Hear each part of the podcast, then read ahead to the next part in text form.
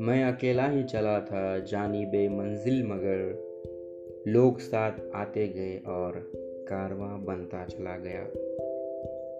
नमस्कार दोस्तों, मेरा नाम राकेश वाघमार है। मैं स्वागत करता हूँ आप सबका आपके अपने चहीते पॉडकास्ट में। दोस्तों, इस पॉडकास्ट में मैं आप सबको अपनी कुछ स्टोरीज शेयर करने वाला हूँ। अपने कुछ अनुभव में इस पॉडकास्ट के माध्यम से आप सब तक पहुँचाना चाहता हूँ।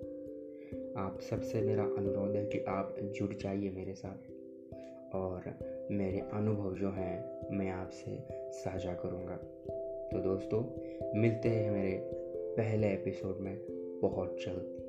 तब तक के लिए अपना ख्याल रखिए दोस्तों।